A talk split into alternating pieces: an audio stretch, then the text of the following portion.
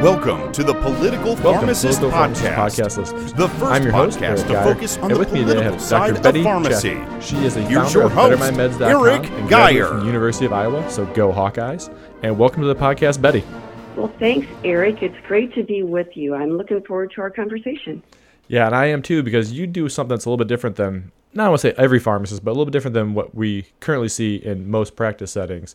You actually recently wrote an article about deprescribing and the role pharmacists play in helping optimize medications for patients, which is huge, but especially through programs like medication therapy management. Can you elaborate kind of on what sparked you to write an article on deprescribing since most pharmacists get paid to dispense medications? Yes, I would love to. And let me start back a little bit by just explaining how I got to where I am right now. I find that many patients out there in the community are on a whole lot of medications that they don't understand. And they don't know where to turn to get answers. And some years ago, I got accredited by the APHA to provide medication management and started working on my own. And currently, I'm doing mostly private pay patients. So they come to me for advice about their medications and help with communicating with their doctors. In order to, to get patients to know who I am and what I do, I give presentations in the community, senior centers, libraries, that sort of thing, churches, to explain what pharmacists can do for people. I get private patients who are intrigued by what I can offer them, and they come to me for services. One of the reasons that many patients come to me is because they look at their medication list and keep wondering, do I really need to be on all these medications? And so I feel like it's really a large part of my duty when I sit down and talk with them to make sure that every single medication on their list has a role in improving their health. So deprescribing is one thing that doctors and pharmacists can do on a regular basis. Look carefully at uh, medication lists and make sure each medication is still required. As part of what I do, I write articles to send out to people so that they can just get some more information about their own health and wanted to explain what deprescribing is and how patients can actually take part in that process and not necessarily count on their doctors. And so, yeah, I think that deprescribing is extremely important, and patients don't always understand that that's even possible. I think many people believe that once their doctor puts them on a medication, more often than not, it's going to be something that they take for the rest of their lives. And that doesn't have to be true.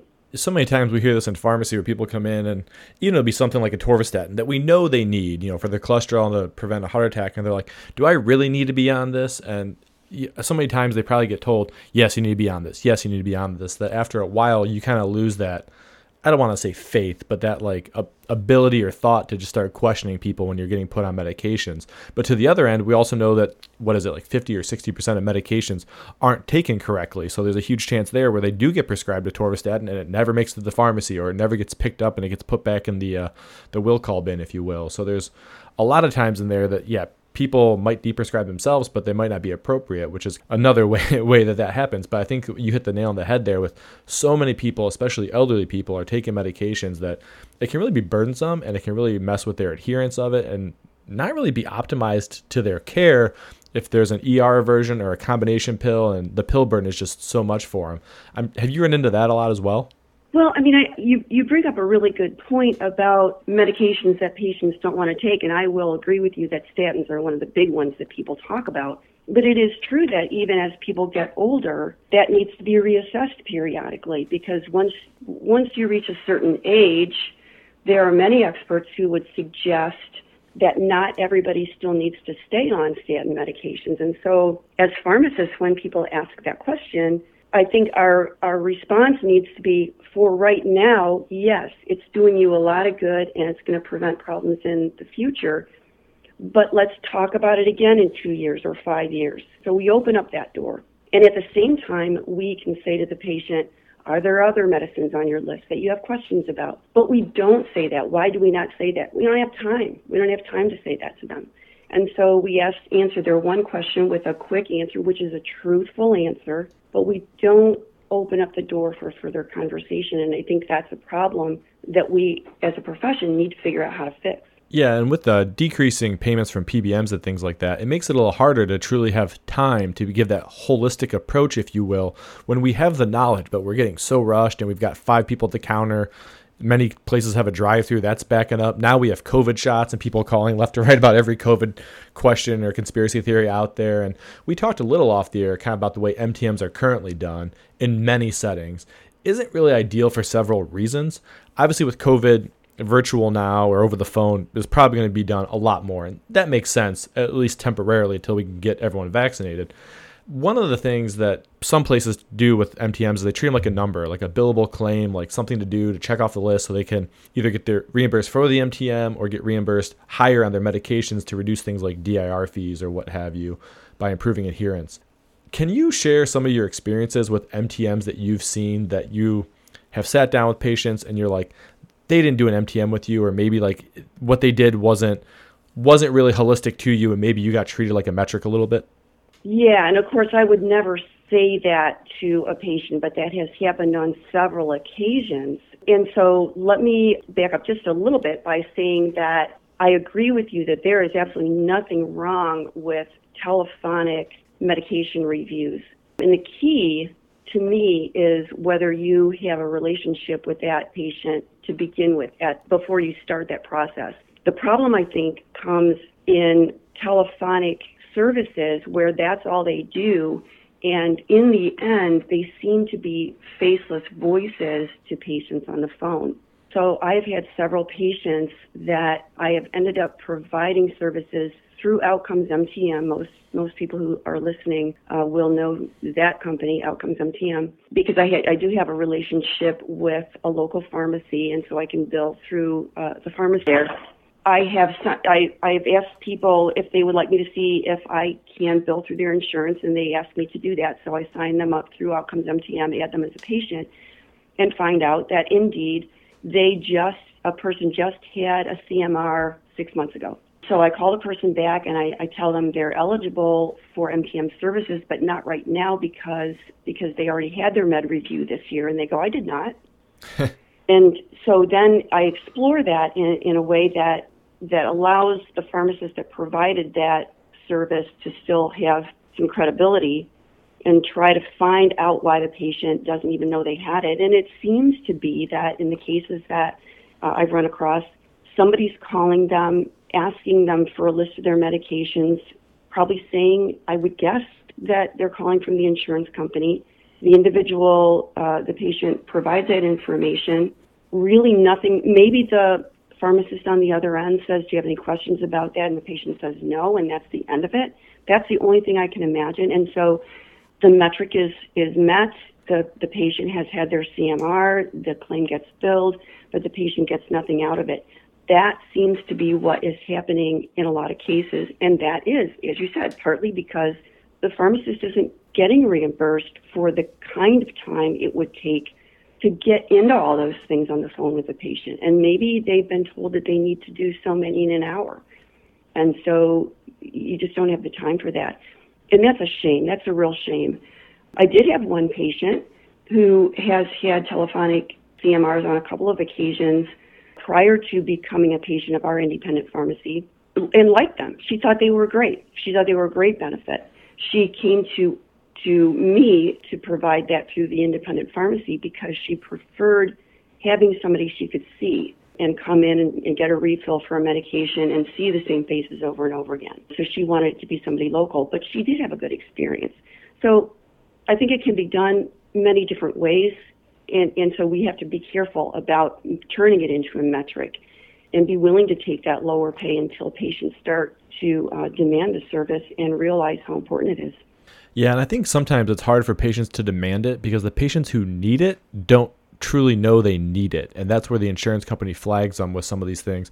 I had one the other day when I was working with a patient, uh, just kind of going off my own experience here, that had a CMR and they had nine tips that were on there. And I was like, oh my God, like obviously that's a lot of billable services, but they're all pretty small, and the amount of time it takes to talk about some of them is just, you know, kind of astronomical versus the rate. Uh, for example, the person was a diabetic and was not on a statin medication. I think I got reimbursed, I don't know, five or ten dollars for it, but the amount of time it takes to call the office, discuss it with the patient, either send a fax, recommunicate, things like that, it's almost not worth your time for ten dollars. You're just kind of hoping that it makes your stars rating better in the long end, and you can get a one percent higher reimbursement for your overall um, uh, your overall payment from that plan. And so I think that's kind of one of the things that pharmacists get a little turned off by is when they see it's five dollars for this. I'm not wasting my time because you know it's going to take me three hours of my time to try and get this basically. And I think that's one of the frustrations that obviously we've hit on here why some of this does get turned into a metric. Some other stories I've heard here from people at different chains was that when they're put on to do MTMs, they're expected to do $1,000 in claims a day to kind of offset the cost of their labor and everything, which they're not getting paid nearly $1,000 a day, I can tell you that. So that's one thing I thought was pretty interesting. And to a metric point, what you said might have caused somebody to go kind of fast through that because they're trying to hit this number because they know if they don't, they're either going to be reprimanded or they might not find any more hours for them, just conveniently how that works. And so many times when, you know, as pharmacists, we have MTM, there's so many other things that depending on the claim, we can't even bill for. I've had numerous times where I've caught either somebody was in a bad domestic situation and I kind of helped get them like social services, which I couldn't bill for it and for that plan. And then there was another one where I had a patient who was self-medicating with opioids off the street because he had an addiction problem, but he couldn't get in to get seen. I, I, knew this guy for a while. To your point, he came into our pharmacy all the time. He had a little bit of a hearing issue, so I sympathized with him having hearing issues growing up. So I kind of made sure, like, look, I'm gonna get this guy into a place where he can be treated for his addiction because he wants to be treated, and that's the first step. And it took way too much time. I think it took me over the course of three or four days, three or four hours total, to finally find a place that would take him. And then I actually reached out to the county program to get him transportation there because since he didn't have a car, and he was super grateful for it. And I think I got paid like, I don't know, ten dollars for something like that. It wasn't it wasn't nowhere near what it was. I was just basically volunteering my time to try and take care of somebody have have you seen issues like that with some of the reimbursements and some of the other uh, MTM claims where you're like, look, I'm going to spend so much time on this. I'm just volunteering my time to try and take care of somebody. Every single time, yes, every single time, because because I don't think I'm in a position where I don't have to worry about how much I get reimbursed from outcomes or anybody else because I'm making my own decisions about what time I'm willing to spend. And just like you with your podcast, Sometimes we do things out of passion that we're not getting paid for. And sometimes we do things that we're not getting paid for because we know if we work hard enough, we will we will create demand, we will make people understand how important what we're doing is, and it will come. So imagine if instead of CMRs being looked at as a metric, if we had management within pharmacies who believed in what medication management could do for their patients and who believed in the fact that if we provide that service, people will come and people will pay because they will, and was willing to put their self out there and say, let's hire a full time pharmacist or a part time pharmacist or whatever it might be. We'll advertise, we'll provide this service, we will make sure everybody knows we're doing it and how much it will help them and we're going to get this thing going. Pharmacies have done that. There are pharmacies out there that have done that, and they've done it successfully. It takes time, and it takes money, and it takes commitment, and it takes passion. But what it doesn't take is somebody at the top of the corporate structure saying, okay, if we're only going to get paid $50 for this, then you have to do this many of them. I don't care what outcome you get, just do them, get them done, and mark it down. We need a change in the way we manage pharmacies uh, I believe, in order to make this happen. But on the other hand, what we're getting right now is better than what we were getting a decade ago. Yeah. You can also look at it as baby steps. But the, the problem is that we have to have somebody that's willing to take that baby step and turn it into something bigger. And that's where we get into a change in the structure of pharmacy management. Yeah. And I do want to point out you are certified with for MTM. I actually am too. I went and recently did that myself because it's something I'm pretty passionate about, like you are. And what this screams to me is that every person really needs to be granted better access to our knowledge and expertise. Now, I'm not saying that everyone's going to utilize it, but we need to be there and have the time in place so we can look at people holistically. And you know, I'm not going to knock any physician, but they have their own practice and scope, so do we. And we might be seeing something that they're seeing, you know, two specialists and a primary care that just got overlooked that we can help fix that could make a big change in their overall health and well being. It could just be something stupid and little. It could be a knowledge that we have that none of them had for whatever reason.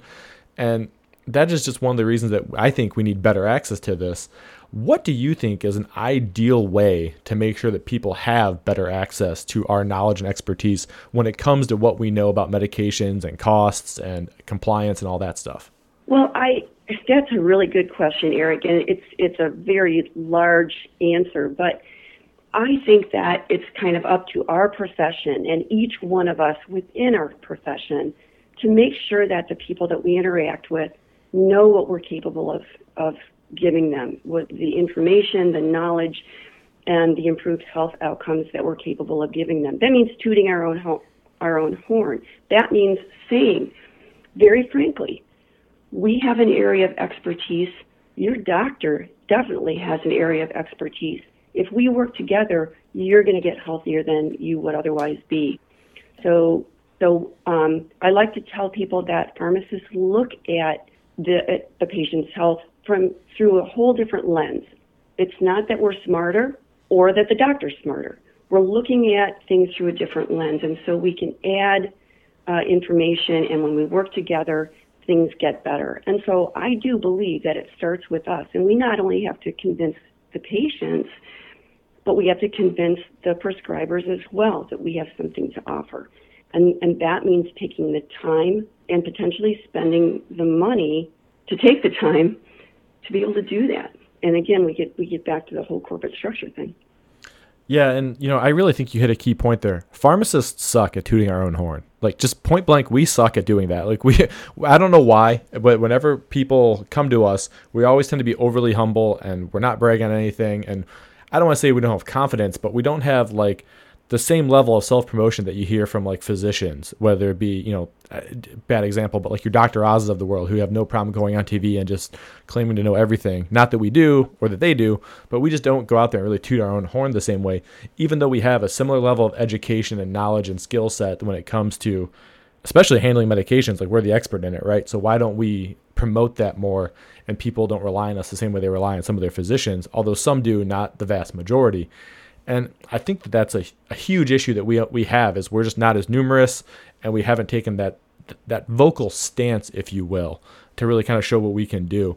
And it can be really simple things like converting people who are taking multiple tablets a day from like we'll say like ropinirole to like an ER version or something like that, or it can even be something that's hey, if we switch from this crazy combination you're on of ibuprofen and famotidine uh, called Duexis to simple over the counter ones, you might take more pills today, but hey, look, it's going to cost you pennies as compared to hundreds of dollars. And that's one thing that we, there's no one better suited for pharmacists to start making those little changes. Even the insurance companies, sometimes with their kickbacks, we can still find ways to save people money overall in healthcare when it comes to just simple changes. And most people are usually on board with that if we tell them how much money it's saving.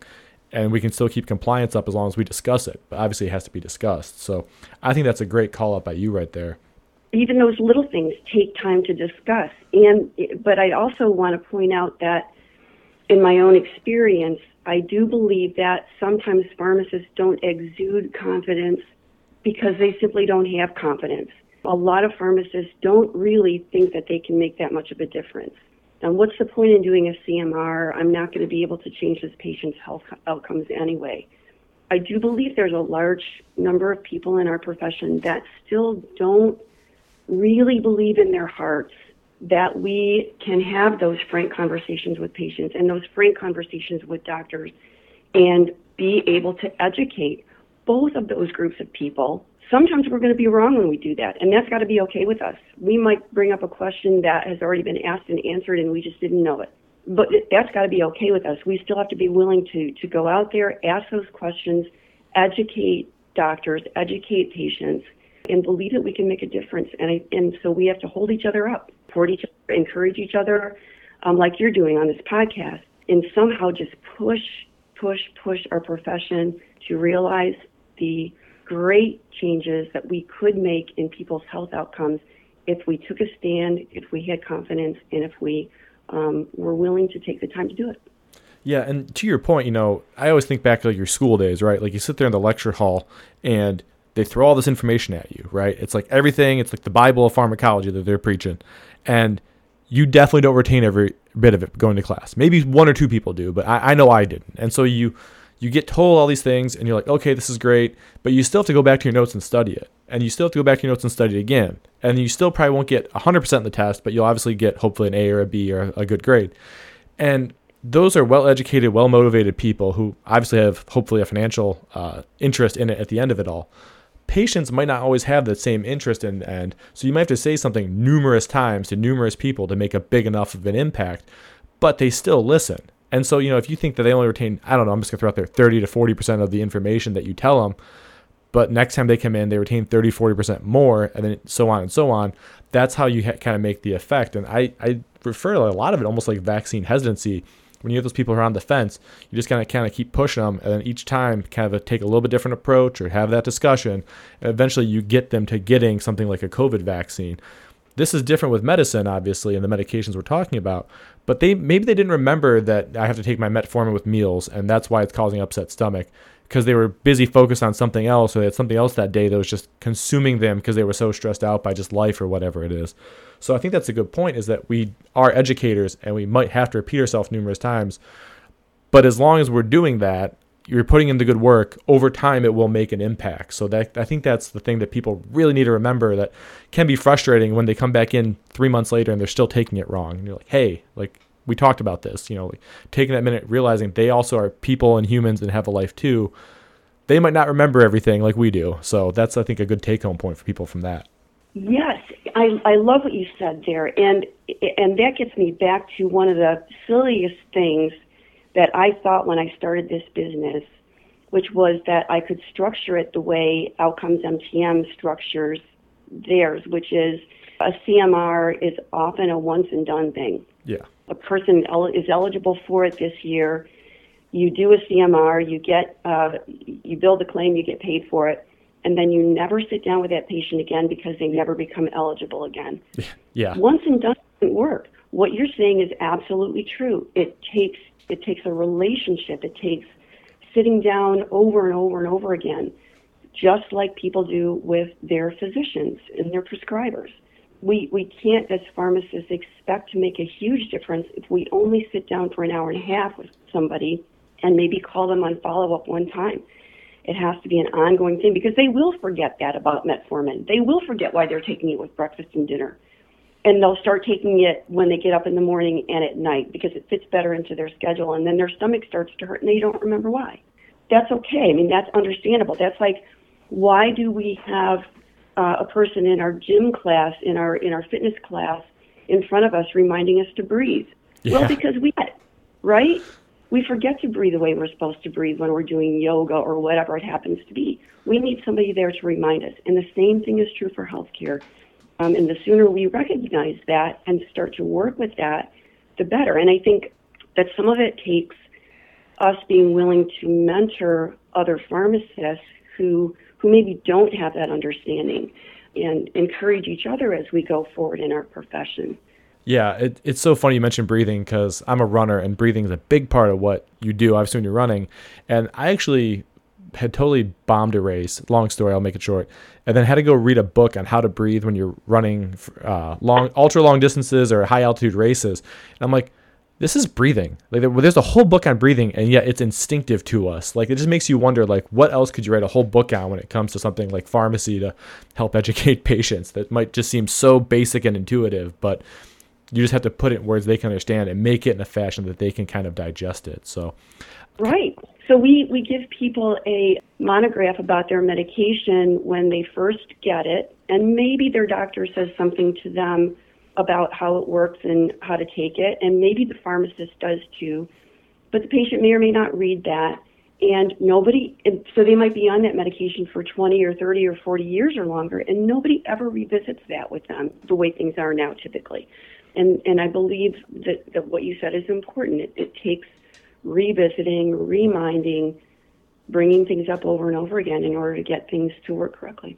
Yeah, and I kind of look at an ounce of prevention, pound of cure, right? So if you're going to pay someone to have that conversation, if you're going to pay them for a you know 10 minute conversation, five minute conversation, whatever is I guess deemed appropriate, it's way cheaper than someone having a heart attack or someone going to DKA or all these other things that can go wrong with healthcare that would result in just hundreds of thousands of dollars of bills and then poor life expectancy and every other trickle down effect you have down there. It's again, I say this so many times, it's like the butterfly effect. You know, butterfly flaps its wings and eventually, if enough of them do it, a hurricane comes off the coast of Africa and hits Florida. It's not exactly the same, but the same idea of making a change. Is everyone's kind of got to be doing those little things to make a big change with digressing for a minute here, because I think this is important when we talk about the personal part of pharmacy and the impact we can have.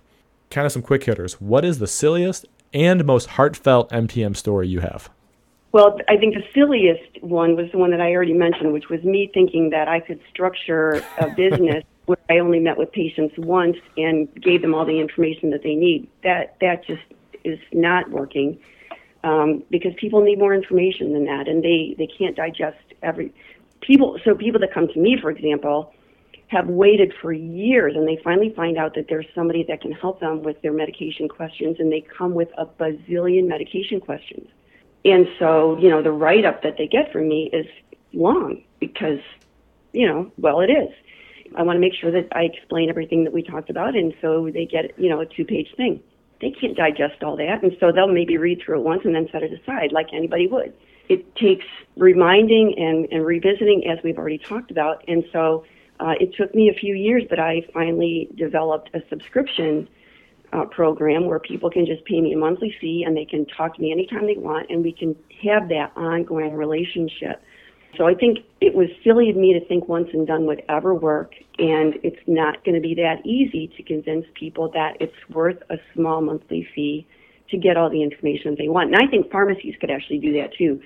Advertise that, that you know, they would provide all kinds of pharmacist counseling for a low monthly fee and see what kind of takers they got. But you have to have that reputation first before you can actually do that. I think the best heartfelt one that I have is a patient that uh, I had met with several times in the past and she called me out of the blue one day and she was having some problems with pain, but she was frightened to take the medication that her doctor had prescribed for her. And we had a very long conversation. Actually, her doctor had give her, given her a couple of different options of things that she could take. And so we talked for a long time about the pros and cons of the medications, what questions she could ask her doctor, how she might initiate trying one, what she could watch for, in terms of side effects and that sort of thing. And she digested that and made a decision on what she was going to talk to her doctor about. Talked to her doctor, got a prescription that the doctor had already considered, so it wasn't really my thought. Um, patient tried it, had great success, all because of the way she communicated with her doctor and wrote this wonderful review on my Google page. How wonderful I was and how I uh, I suggested this great medication for her really all I did was talk to her about the pros and cons, explain to her what kinds of questions she could ask her doctor, and tell her what she could watch for if she was going to have side effects. But those reassuring things and those different ways of looking at it made a huge difference in her willingness to try the medication and in her comfort level in trying that medication. So much so that she was more grateful to me than maybe she needed to be. But that's what that's what people want. They want um, they want a pharmacist who can provide them some expert advice, be there for them when they have those questions, help them understand how to follow their own health along, and it makes a huge difference in in the whole way they live sometimes. Yeah, th- that's awesome. Those are the, the moments that stick with you forever and make it worth every second you do it. So I'm glad you were able to help them like that. And that's a good take home message for anybody who's doing MTM for people is just taking an extra step, not even extra mile. That extra step can really just, you know, make the life difference for people who are who are involved by the discussions we have with them. All right, so I can't let you go without the questions I ask everybody who comes on the podcast. If you could change one thing in pharmacy that isn't a law, what would it be? Um, the fact that our profession over the years uh, moved from having pharmacists as owners of pharmacies to big corporations as owners of pharmacies. And I think that was probably, in retrospect, a bad move for many reasons. But the biggest one is that it took the healthcare part of pharmacy out of pharmacy uh, for many chains. Not all, in in different ways in some, but it's become certainly a lower priority for most of the chain pharmacies, and that also makes it difficult for independent pharmacies to make it a priority because they're competing with those. I think if I could change one thing, I would put pharmacists back in charge of pharmacies uh, and pharmacy corporations so that we could change that back to where a focus is patient health outcomes and not just bottom lines financially. Yeah, I think that's huge. I think putting the, the care back in healthcare is one of the biggest things that we need to do, not just with pharmacy, but with healthcare in general in this country, and have less uh, MBAs running healthcare and more of the actual MDs, PharmDs, RNs running it the way that they see as fit. Because you know we're the experts, we should be trusted to doing what's best for people. And most yep. most of us, even though we do have a a financial incentive that we want to get things right and we want to get paid, we're not greedy people who are we're going to make sure we do what's right. If that means moving funds or moving time and occasionally working a little extra which we all do already but it's you know taking care of somebody then i think that that's what we are just trained to do and we're going to set the system up to do and take care of everyone. And we might have a little less burnout and stress in the but all these professions as well even in the middle of covid. So thanks for sharing that one. Sure. If there was one law in pharmacy you could change federal state whatever level you want what would it be and why I am right now all about provider status for pharmacists. That is something that our profession let go a long time ago, and once it's let go, it's not that that easy to get back. We are trying so hard right now. Provider status would make a huge difference in pretty much everything that we do. So, for example, you here in Michigan, which is where I live, we have provider status in terms of billing Medicaid, Michigan Medicaid, for cognitive services. That's a huge step forward because now I can look at all the patients that I have access to that have Medicaid insurance and I can ask them if they would like to sit down and talk and not have to worry about them paying out of pocket for it. And I can provide them the help that they need and may not even know that they need because of that with provider status through Medicare, uh, and in every state through Medicaid, and with other insurances like like we have in certain states, we would be able to provide the expertise that we have, the kind of thing that I just talked about, with every patient who was covered by those insurances that needed help. And, and so that would be a huge step forward. And uh, and so we all, as pharmacists, need to be pushing really, really hard for that right now, especially um, when we have the opportunity. Okay, yeah, and that's that is currently out there, ladies and gentlemen. So make sure you contact your state reps, your state legislators. It's currently in the U.S. House and in the Senate, so make sure you're reaching out to them. All right, listeners. So if you can go to bettermymeds.com and you know follow uh, Dr. Betty here. She's got a website. She's on Facebook. She's she does awesome work up there in Michigan. Uh, I don't usually say about Michigan being from Ohio, but you know that I will give say that what she does is pretty good and give her lots of credit. So thanks again for joining the podcast. You are welcome. It's been a pleasure to be with you, Eric, and good luck with your podcast and with all the great things you're doing too. Hey, thanks. And listeners, as always, thanks for listening to the Political Pharmacist Podcast, your prescription for pharmacy and politics.